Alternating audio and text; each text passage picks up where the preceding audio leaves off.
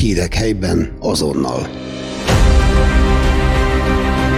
Aktualitások, életmód, közélet, múlt és jelen Fejér megyéből. Feol Podcast. Mert ismerjük egymást. A Magyar Máltai Szeretett Szolgálat alapítója Kozma Imre Székesfehérváron járt, hogy koszorút helyezzen el az 1952-es magyar olimpiai sikerek tiszteletére felállított emlékműnél. Tihanyi Tamás újságíró beszélgetett vele a FEOL podcast műsorában az olimpiai sikerről, háborúról, migrációról és természetesen a hitről. Atya, honnan ered önben a sport szeretete? Én egy kis faluban születtem, és egy kis faluban nőttem fel a sziget közben. Az egy olyan közösség volt, amit így visszatekintve a legideálisabbnak merem mondani. Nem azért, mert én születtem ott, hanem, hanem azért, mert az még egy olyan település volt, ahol egy lelke volt a falunak, egy hívő lelke volt a keresztény közösségnek, és és abban a, abban a faluban valóban egy családias légkör uralkodott, aztán amikor onnan elkerültem az ország különböző pontjaira, akkor döbbentem meg azon, hogy, hogy ehhez a faluhoz nem lehet mérni az ország különböző településeit. Én azt gondoltam, hogy, hogy a világ ilyen, amit én ott gyerekkoromban megtapasztaltam, és ott többek között magától értetődő volt, nem volt szó itt hátsó futballpályákról, meg effélékről, ilyen mozgalmakról, hanem magától értetődő volt az, hogy a mozgás az iskola által szervezve, vagy szervezetten, az magától értetődő volt. Aztán, amikor a Győri Bencés gimnáziumba kerültem, ott ez előjött megint, és, és hát a, a Győri Etóval is volt egy, volt egy kis bimbódzó kapcsolat, csak amikor, amikor a hivatásom, a, a elkötelezett papi hivatásom is egyre jobban érlelődött bennem, akkor ezt dönteni kellett, bár akkor azt mondták, hogy, hogy talán azon a pályán is létezni tudnék, vagy talán érvényesülni tudnék. Melyik sportág volt ez? Labdarúgás, Labdarúgás természetesen. Hát egy szegény faluban abban az időben csak ez volt. Nem, nem volt grund, mert faluban nincs grund, faluban mindenütt lehet fotbalozni, de, de volt jó futballpálya, és, és nekünk az életterünk volt, és azt gondolom, azt gondolom, hogy ez abból a szempontból volt jó, hogy nagyban formálta és alakította a közösségi kapcsolatát az embernek, mert jó, mindannyian, ha normálisan gondolkodunk, egy közösségi lények vagyunk, és közösségnek a tagjai vagyunk, de akkor, amikor mondjuk egy futballcsapathoz tartozik az ember, vagy akármilyen más szervezet közösséghez tartozik az ember, akkor ott már vannak elvárások. Mit jelent egymáshoz tartozni, egymással összefogni, együtt harcolni valamiért? Ez nagyban formálja és alakítja az ember életszemléletét, és és én azt hiszem, hogy az, ahogy én rácsodálkozom a világra, talán ezt az egészet úgy lehetne megfogalmazni, hogy ha az ember nem tér ki a, a találkozások élménye elől, akkor magától értetődő az, hogy egymásra találunk, mert vagy tenni kell valamit, vagy másiktól el kell fogadni valamit, és ez mindennél fontosabb az életben. Különösen most sokszor gondolok erre, amikor ez, erről a háborúról annyit beszélnek, és, és szinte idegen az ember számára az, hogy hogy lehet, hogy szemben állnak egymással emberek. Nem lehetnek olyan fontos érdekek, hogy bennünket egymással szembe állítsanak. A közösségben sportolás, például ebben is nagyon, nagyon helyére tett sok mindent az életemben, ahol ahol ez föl sem merülhet, hogy, hogy ellentétes érdekünk lehet a társammal kapcsolatosan. Azért tartozunk össze, mert egyet akarunk, és eredményt akarunk, és örömet akarunk ezzel szerezni magunknak is, meg másoknak is. Tehát, tehát így, így kezdődött, és így indult ez, de arról, ahogy ez mondjuk éppen a labdarúgás felé egy mélyebben, mélyebben tudott volna munkálni bennem, ez, ez megakadt. Akkor, akkor, amikor 15 éves koromban már, már elkötelezetten tudtam, hogy mi az én utam. Egyébként hat éves koromban dőlt ez el. Igen. Nagyapámmal való, nagyon bensőséges kapcsolatomnak köszönhető. Másfél éves voltam, amikor az édesapám meghalt, és a nagyszüleim családjába kerültek, édesanyámmal együtt visszament ő a, az őt fölnevelő családba, vitte magával természetesen engem is, és így a, az én gyerekkori nagy katasztrófámból, mert azért az katasztrófa, hogy egy gyerek apa nélkül nő fel, de a nagyapám mindenben igyekezett pótolni. A férfi embert az én életemben, a férfi embernek szerepe volt a nagyapámon keresztül, hiszen talán az egyik gyerekkori fájdalmam az, amikor láttam, hogy egy kisgyerek, az csak később fogalmazódott meg bennem úgy tíz éves korom környékén, hogy az édesapja kezét fogja, és ketten mennek az utcán. Akkor, akkor fájdult belém, hogy milyen lehet ez, milyen jó lehet ennek a gyereknek, hogy, hogy egy, egy felnőtt ember kezének a biztonsága vezeti az úton, de körülbelül ezek a gyerekkoromnak alapélményei.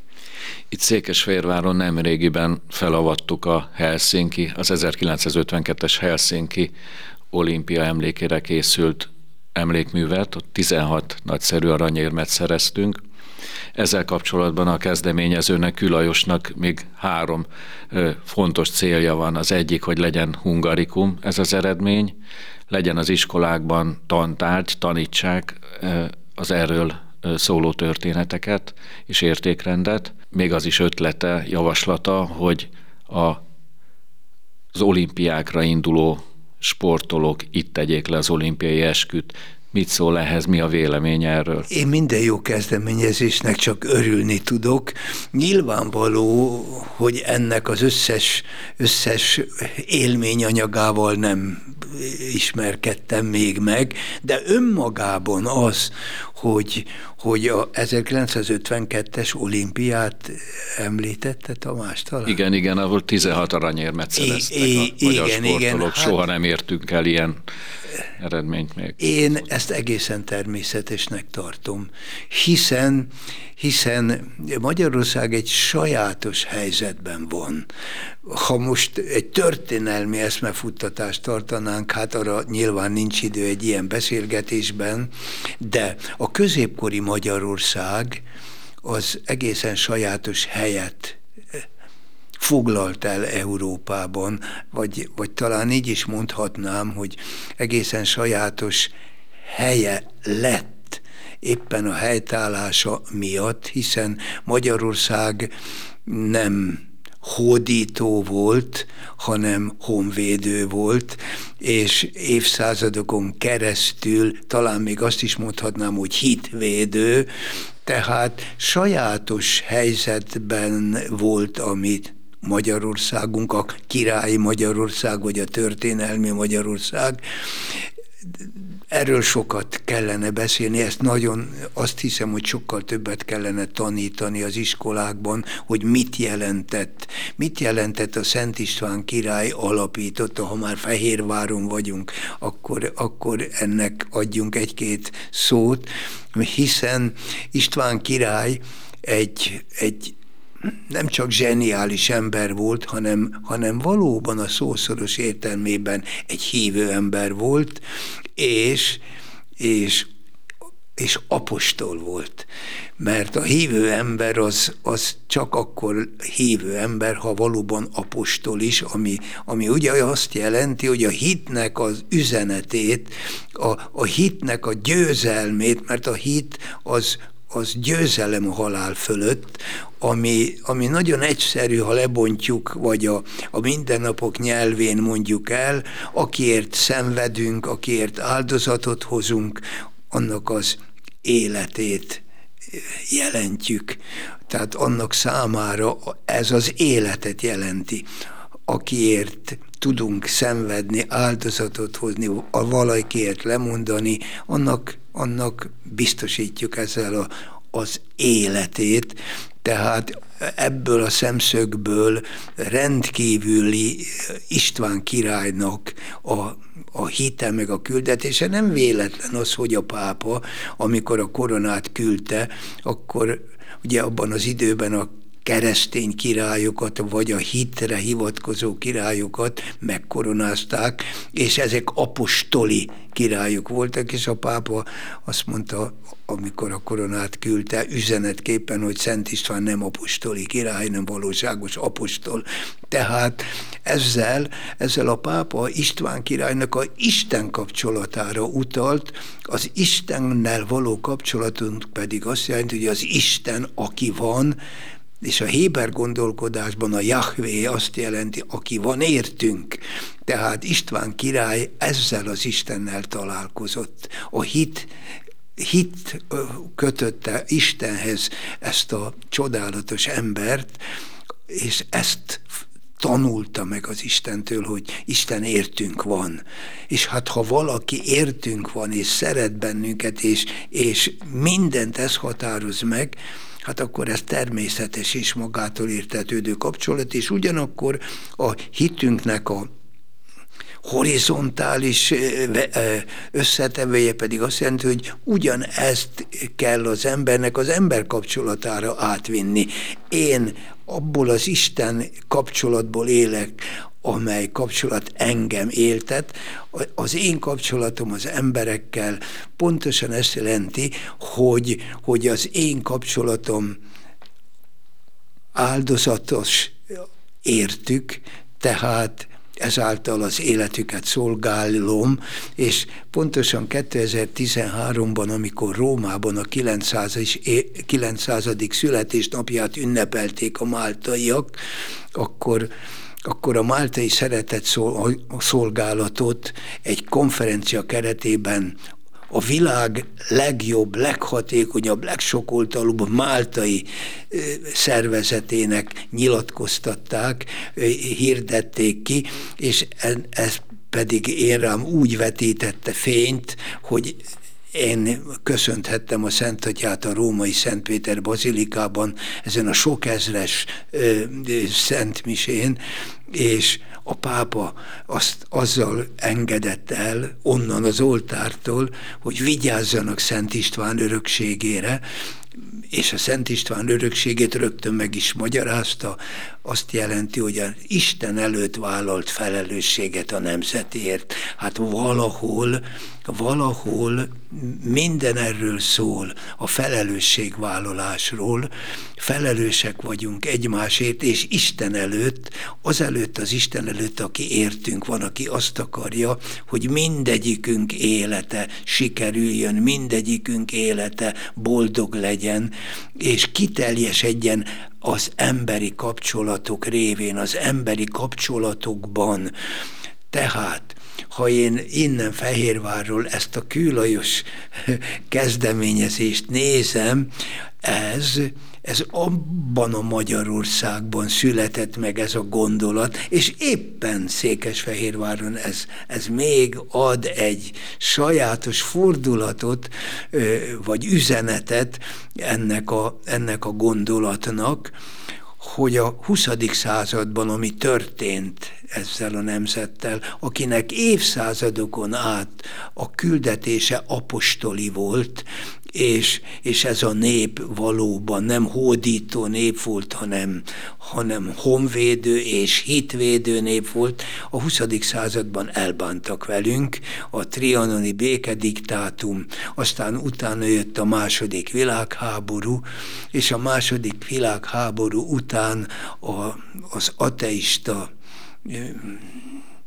gondolkodás, abban az időben, hogy ezt harcos ateizmusnak mondták, mára sajnos mára érlelődött be ennek a fanyar gyümölcse, ennek az ateista gondolkodásnak itt Európában, a, a szekularis Európában, az Isten nélküli Európában mára éred be ennek a gyümölcse, és az én számomra pontosan 1952-es olimpia az valamiképpen valamiképpen annak a magyar országnak az ajándéka, amely évszázadokon keresztül győzelmesen vívta élet-halál harcát, és azokban az évtizedekben, amik, amik a 20. század évtizedei voltak,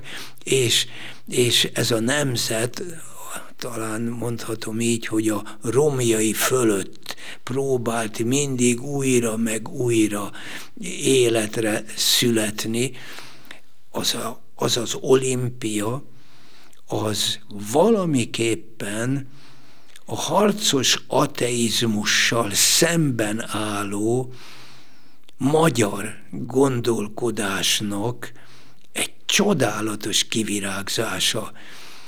Ez, ez, ez győzelem.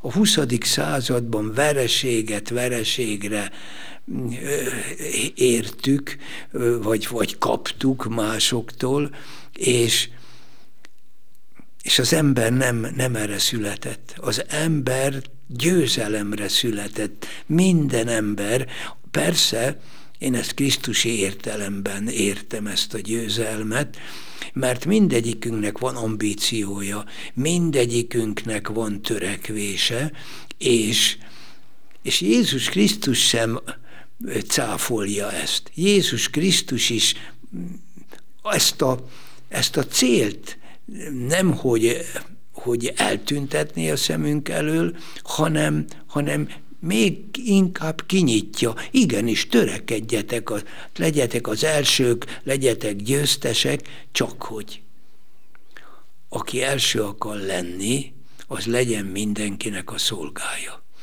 Aki, aki győzni akar, az ne feledkezzen meg arról, hogy minden siker, minden győzelem egy, egy feladatot ró az emberre, a, a szolgálatnak a, a feladatát, és én az 52-es olimpiának ezt a sikersorozatát, amit, amit talán így tudok megfogalmazni, ezt ezt így értékelem, hogy, hogy abban a közegben, amelyben éltünk, ez volt az egyetlen lehetőség a kitörésre, hogy megmutassuk az erőnket, megmutassuk a győzelembe vetett hitünket, és, és talán, talán ez azért volt éppen ezen a területen lehetséges, mert ez egy olyan emberi ambíció világa, amitől a, az ellenséges, vagy el, ne, mondjuk ki nyugodtan, ellenséges hatalom sem félt annyira, mint hogyha más területen e, jött volna ez a siker,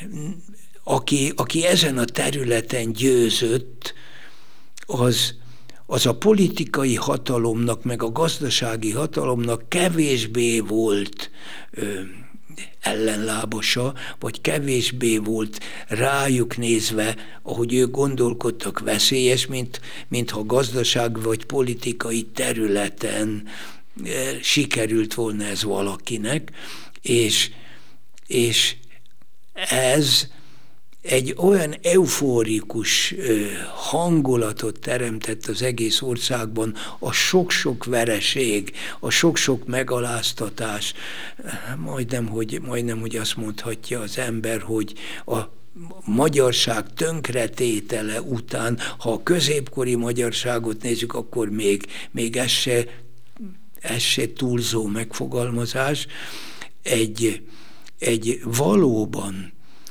annak, a, annak az emberi élménynek a, a kirobbanása, amit, amit a győzelem jelent, mindenki számára, egy nép számára is, és, és ez a továbbélés szempontjából egy hatalmas ajándék a, a nemzetünknek. Talán így is, így is merném mondani, hogy ez volt az egyetlen terület, ahol, ahol ez a győzelem megszülethetett, és talán ezt mindenki támogatta akkor, akár melyik, melyik oldalon állt. Tehát én ezért tartom ezt izgalmasnak, ezt az 52-es olimpiát, mert, mert a 20. században a, a magyarságnak egy olyan, olyan fölvillanása, ami, ami, ami fényt hozott a mi életünkbe, és nem véletlenül emlegetjük ma is, mert, mert amikor a megalázott vagy a kicsi sikerre jut, akkor, akkor az sokkal, de sokkal nagyobb jelentőségi, sokkal jobban értékelendő, mintha, mintha nem egy ilyen közegből nő ki ez a győzelem, ez a, ez a jutalom is talán. Tehát én azért szívesen, szívesen hallom Lajosnak ezt a gondolatát, és, és ha én tudok ebben segíteni, akkor én minden erőmmel mellé állok ebben a kezdeményezésben, hiszen erre predestinálja az országot a királyok városa, és, és eszünkbe kell, hogy juttassa azt, hogy a mi nemzetünk mindig jó harcot harcolt, akkor, amikor mi elfoglaltuk a Kárpát medencében a, azt a területet, ami az otthonunk lett, a hazánk lett, mi onnan, onnan nem indultunk, hogy így mondjam, hódító hadjáratokra, az, amiket itt a, az ős magyarokkal kapcsolatban emlegetnek, ennek is sokféle értelmezése van már, de az nem más nemzeteknek a leigázása volt, hanem, hanem egy, ezek másfajta, másfajta haszon szerzésre utaltak. Minden esetre ez annak a népnek, amely, amely a hazáját megszerette, amely nép a, a, a nemzeti gondolatnak a, a kiteljesedésének lett a boldog részese a hazájában, ahhoz ez a 52-es diadal sorozat nagy-nagy muníciót ad, és remélem, hogy hogy a mai élőknek is, különösen akkor, ha elgondolkodnak valóban azon, hogy milyen közegben sikerült ez a kirobbanó eredmény sorozat. Mi a legfontosabb üzenete Ferenc pápa a Szent Atya látogatásának? Én a legfontosabbnak azt tartom, hogy Ferenc pápa megsejtette a magyar léleknek a, a legmélyebb értékeit. Ugyanis nem egyszerű egy népet megismerni, a pápának sem könnyű ez. És azt tapasztaltuk akkor, amikor ő az egyház hajójának az irányítását átvette, hogy, hogy ebben a sokarcú világban bizony, bizony mi úgy jelentünk meg a számára, mint akik egyedül vagyunk.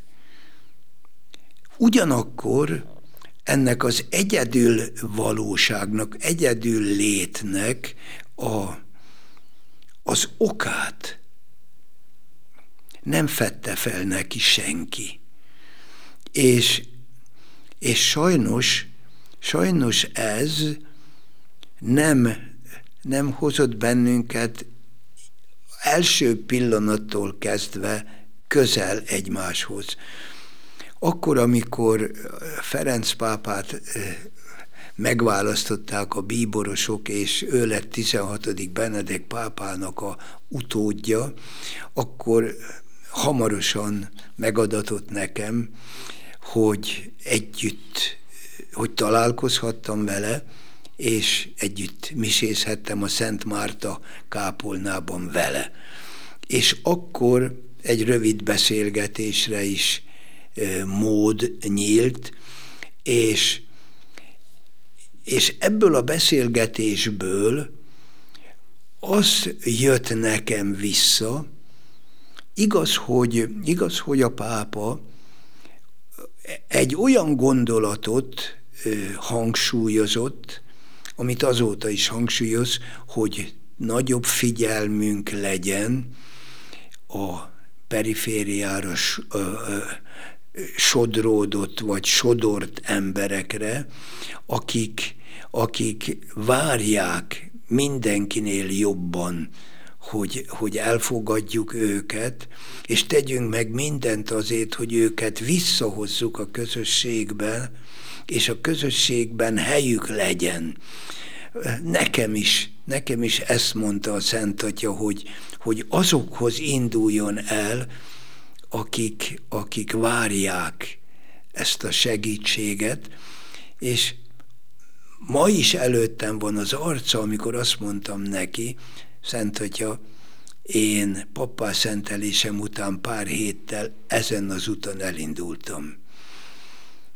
És, és láttam, hogy, hogy megérintette ez a kijelentés, és véleményem szerint a Szent Atya a három találkozás során, hiszen vegyük ide nyugodtan a erdélyi magyarokkal, meg a nem magyarokkal való találkozását, hiszen a, hogy Erdélyben a, a római katolikus voltunk, elsősorban a magyarok, magyarok tanúságtétel által van jelen, tehát igazából az is a magyarokkal való találkozás volt, aztán a második az eucharisztikus kongresszus, ez átütő volt, és, és azt hiszem, ezt ki is fejezte egyébként később, hogy itt döbbent rá, hogy ez a nemzet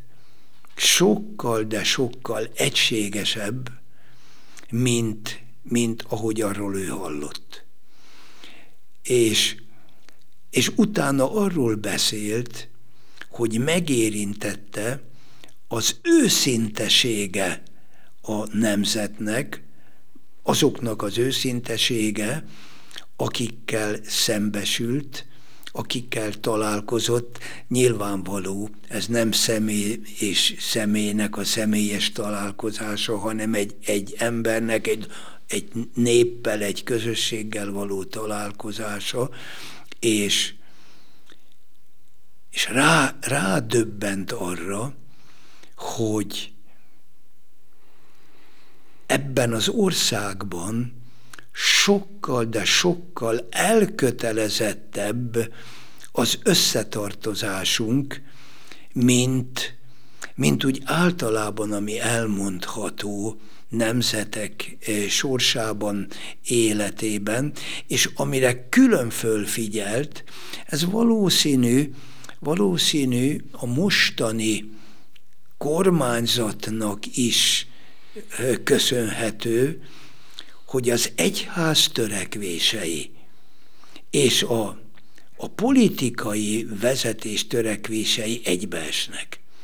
És erre, erre ő na, rácsodálkozott. Mert hiszen, mert hiszen természetes az, hogy egyház és állam szétválasztása. A múltban ennek a hátrányos vonatkozásait is ismertük, és természetes ma már a számunkra ez a szétválasztás, de ugyanakkor, amikor az emberiség sorsáról van szó, amikor egy nemzet létéről, egy nemzetnek a jövőjéről van szó, akkor, akkor egyházi vezetés, állami vezetés össze kell, hogy fogjon, mert mindkettőnek az a célja. Szent Istvánnal kapcsolatosan, amit említettem, felelősség az Isten előtt. Az egyházi vezetők részéről ez természetes, hiszen számot kell adnunk az életünkről, hitünk szerint Istennek kell számot adnunk, és alapvetően ez az egyetlen normája van a, a, a megmérettetésnek, amit egynek a legkisebbnek közül tettetek, az a legfontosabb, mert az isteni cselekedet az összes többiben sokkal inkább benne lehet az emberi törekvés, és az emberi érdek is, stb. stb. És akkor, amikor egy nemzet jövőjéről van szó, akkor, akkor minden nem egyházi felelősnek is ebben, ebben egyet kell érteni. Mert, mert a nemzet egy család, egy nép, sajátos közösség, minden népnek vannak sajátos adottságai és tulajdonságai, amik, amik kielégítést nyerhetnek akkor, ha ebben a felelősök, egyházi és állami felelősök, felelősök egységre jutnak, és a Szent Atya valójában erre csodálkozott rá a eucharisztikus kongresszus alkalmával. És nem véletlen az sem, hogy egy olyan ajándékot kapott a, azzal a kódexel, amit a miniszterelnök úr, mint, mint a kormányfő ajándékozta az állami vezetés nevében, amelyben arról van szó, hogy, hogy az igazi felelős állami vezetés számít az Isten előtt az állami vezetésnél nagyobb felelősséggel tartozás okán, hogy, hogy összefogjanak ebben a nagy ügyben. Ez, ez a Szent Atyát nagyon mélyen érintette, és nem véletlen, hogy ő maga óhajtott visszajönni. És nagy örömmel látom azt, hogy az a, az a összeállítás, ami erről a háromnapos programról szól, a címet onnan kapta, amit múlt vasárnap a Szent Atya Rómában délben az Angelus után kért az ott lévő tömegtől, a, a Szent Péter bazilika előtt összegyűlt pár ezer embertől, hogy imádkozzanak érte, mert ő jön Magyarországra az ő kedves egyházához és kedves magyar néphez, és azt kérte tőlük, hogy azért imádkozzanak, hogy igazi találkozása legyen, és szívére ölelhesse ezt a, ezt a nemzetet, amit azért nagyban motivál, ami, ami gondolkodásunk a szomszédunkban vívott háborúval kapcsolatosan, ezt én nagyon mélységesen nagyra értékelem, mert, mert a háborúban szemben állnak az emberek egymással. A szembenállás pedig verekedés, veszekedés, gyűlölködés és győzelem vágya és óhaja. És aki győzni akar a másik felett, az nagyon messze van attól a gondolkodástól, hogy a győzelem arra hív, hogy a másik emberért szolgáljuk, mert a győzelem nem a másik ember és a másik nép legyőzése, az a győzelem önmagunk feletti győzelem, és a sport területén a győzelme, győzelmek pontosan ezt üzenik nekünk, és, és a Krisztusi gondolat szerint, aki önmaga fölött győzedelmes, az azt a feladatot kapja az Istentől, hogy szolgálja ezzel az új lehetőségével a testvéreit, a nemzetét, a népét. Tehát valahogy ezek, ezek azok, amik engem foglalkoztatnak ezzel a mostani találkozással kapcsolatosan. A háború az egyik kihívás, amivel szemben állunk, de ne feledkezzünk el a migrációról sem. Én emlékszem arra a napra 2015-ben, amikor Szenci Sándorral a Fehérvár megyében alapított baptista szeretett szolgálat elnökével az atya a déli határ vidékre látogatott, megtekintették a az érkező menekültekkel egyáltalán tájékozódtak a helyzettel kapcsolatban, és azt tapasztalták, hogy zömében anyagilag jól ellátott, jó erőben lévő fiatal emberek érkeznek, hiányoznak a gyerekek, hiányoznak a nők, hiányoznak a családok. Az idő azt igazolta, amit önök akkor megállapítottak, hogy egy egészen másfajta humanitárius helyzettel kell szembenézni a migráció kapcsán, mint például annak idén az NDK-s menekültek érkezése volt. Ennyi idő elteltével, hogy látja, miként kell nekünk kezelni ezt a helyzetet? Nyilvánvaló, hogy a világban mindenki keresi a helyét, és az is természetes, hogy, hogy az embernek perspektívikus a gondolkodása, és mindig az adott helyzet, az adott körülmények kényszerítik az embert arra, hogy elgondolkodjon az élete értelmén. Ma azt tapasztaljuk, hogy embertömegek keresik a helyüket a világban. A kérdés az, hogy az életük értelmét miképpen határozza ez meg.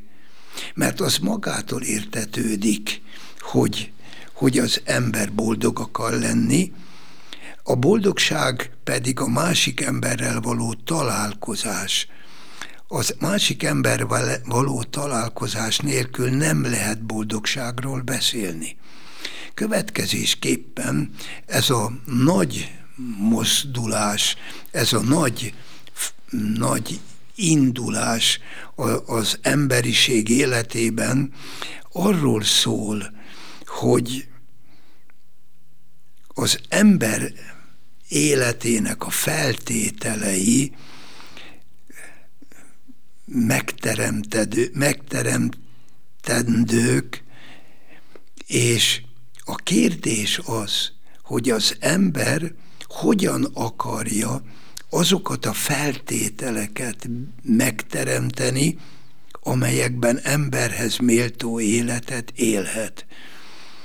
Nyilvánvaló, hogy ma, amikor megmozdult a világ, és keresi a helyét, a legalapvetőbb pontosan ez. Azon túl vagyunk, amikor a primitív népek egymás legyőzésével vagy nem is annyira primitív népek már, de egymás legyőzésével, vagy akár kiírtásával akarták megtalálni a helyüket. Ma a világ más. Ma a világ nagyon sokat változott, hiszen nem csupán a vágyaink határozzák meg az életünket, hanem, hanem a, a helyzetünknek a reális felmérése legalább annyira fontos, hogy, hogy a vágyaink kiteljesedhessenek. Ma az emberiség fejlődés történetében talán mondhatom ezt így, eljutott oda, hogy egymás ellenére nem lehetünk boldogok. Tehát, tehát az emberi élet az közösségi. Az, hogy valaki fekete bőrű, vagy fehér bőrű, vagy sárga bőrű, az, hogy valaki itt, ott, amott, hol született, ez, ez nem cáfolja ezt. És én azt látom, hogy ez a kérdés teljes egészében ezen múlik.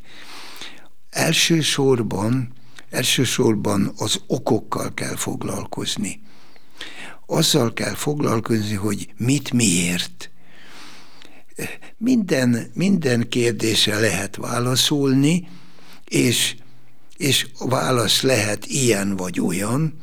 Egy biztos, jó válasz csak az lehet, amikor, amikor egymásra számítunk, és, és nem egymás ellenére, ellenében, kárára akarjuk megtalálni az életünknek azon feltételeit, amelyek a boldogságunkat eredményezhetik. Tehát én azt hiszem, hogy ezzel a kérdéssel sokkal nagyobb felelősséggel kellene foglalkozni minden vezetőnek, minden ország vezetésének, hogy, hogy ezt a kérdést tisztázni magunkban, hogy, hogy hogyan értelmezzük ezt a népvándorlást, és, és képesek vagyunk-e ennek a, az új, már a fejlődés során eh, kiérlelt feltételnek eleget tenni, hogy, hogy egymással összetartozunk, egymással találkozni kell, és, és egymással maximum a jó érdekében lehet rivalizálni. Egy, ez a dolog is, amiről itt beszéltünk, erre is utal. Tehát én azt látom, azt látom, hogy igen sok probléma nem csupán, nem csupán a természet kényszeréből történő mozgásokat idéz elő, a, a életkörülményeknek, a megélhetésnek a helyzete ez, hanem, hanem olyan emberi gondolkodások, amelyek életellenesek, amelyek emberellenesek. És, és nem lehet nem lehet célja az emberiségnek az, hogy a másik, másik ellenére, másik kárára találja meg az, az élet értelmét. Tehát én ezt a felelősséget eh, kérem számon mindenkitől, aki hatással lehet, mert, eh, mert olyan olyan helyzete van az embercsoportokra, egy-egy népre, egy-egy nemzetre akár. Tehát én valahogy, valahogy ezt a kérdést egy sokkal egyetemesebb emberi kérdésnek látom, mint, mint amiket itt válaszképpen az ember kap, másrészt pedig amit megtapasztal az ember, akkor, amikor, amikor emberek egyszerűen, egyszerűen elindulnak a világba, és, és nem is tudják, hogy, hogy hova akarnak eljutni, mit akarnak, vagy, vagy ahova el akarnak jutni, arra, vagy azzal kapcsolatosan nincs, nincs méltó válaszuk. Tehát én, én sokkal komplikáltabbnak látom ezt a kérdést, mint az, hogy itt ilyen migrációval kapcsolatos kérdésekre ilyen-olyan választokat adunk. A világban ma a kereszténység a legüldözöttebb vallás. Nem csodálkozunk, hogyha afrikai országokra vagy Közép-Ázsiára gondolunk, de azt hiszem, hogy sokak számára megdöbbentő, hogy 2023-ban Európában is aggódnunk kell a kereszténységért, az alapvető értékekért, a családokért. Ezzel kapcsolatban mi a véleménye atyának? Hát az, hogy a kereszténység a legüldözöttebb vallás, ez magától értetődő. Egyszerűen arról van szó, hogy a keresztény üzenet az, az ember számára olyan, olyan felhívás, egy olyan, olyan feladat, amit nem egyszerű magunkévá tenni. Miért üldözik? Miért üldözik a keresztényeket? Most, most zsigerileg erre, erre gondolok. Egyszerűen azért, mert, mert ugyan a kereszténység a szeretet vallása. A szeretet pedig nem akarhat rosszat a másiknak. Én jártam Indiában, Afrikában, sok országban gyakorlatilag a kereszténység, mint, mint üzenethordozó a világ bármely pontján nem hódított, hanem, hanem életet fakasztott. Mert mert pontosan ezt a legalapvetőbb igazságot vitte mindenhová, hogy egymásért vagyunk. Érted vagyok. Ez, ez, a, ez a varázs vagy veled vagyok. Ez a Krisztusra hivatkozó varázs. Istennel kapcsolatban az, hogy értünk Isten, Krisztussal kapcsolatban az Emmanuel, velünk az Isten, és akkor, amikor ezzel az üzenettel a, a keresztény apostolok, a keresztény hithirdetők bárhol megjelennek, akkor ők csak azt tudják képviselni, és erre ráteszik az életüket, ami ezt szolgálja. Ugyanakkor a, az ember természetes ösztöneivel ez szemben áll. Jézus nem véletlenül hirdette az első ö, missziós beszédjébe, ha szabad ezt így mondani, változtassátok meg gondolkodástokat. Mert, mert az a halál világa, amikor az ember csak magára, magára gondol. Amikor az ember életét a saját egyéni vágyai határozzák meg, és, és kimarad mindenki más. Tehát egészen érthető, hogy üldözik a keresztényeket, mert, mert ezt a fajta gondolkodást nagyon, nagyon nehéz magáévá tenni az embernek, hiszen, hiszen ez az önzésünknek a kiírtása. A, az ember másikért él. Most a szeretetet kellene mondanom, de nem szívesen mondom, mert annyira visszaéltünk már a szeretet fogalmával. A szeretet azt jelenti, hogy jobban szeretem a másikat magamnál. De ez már a szeretetnek az a magas foka, amiről, amiről nagyon-nagyon sok elő előismeret után juthat el az ember, de a szeretet alapvetően azt jelenti, hogy amit nem akarsz, hogy neked tegyenek, te se tedd a másiknak. Erre eljutni, ez nagy, nagy feladat. Ez, ez önismeret, önnevelés kérdése. Hiszen ez arról szól, hogy az ember közösségi lényé kell, hogy váljon. Hogy, hogy a másik javát keresse, hogy, hogy minden erejét bevessen azért, hogy a, hogy a másik boldogságát tudja szolgálni.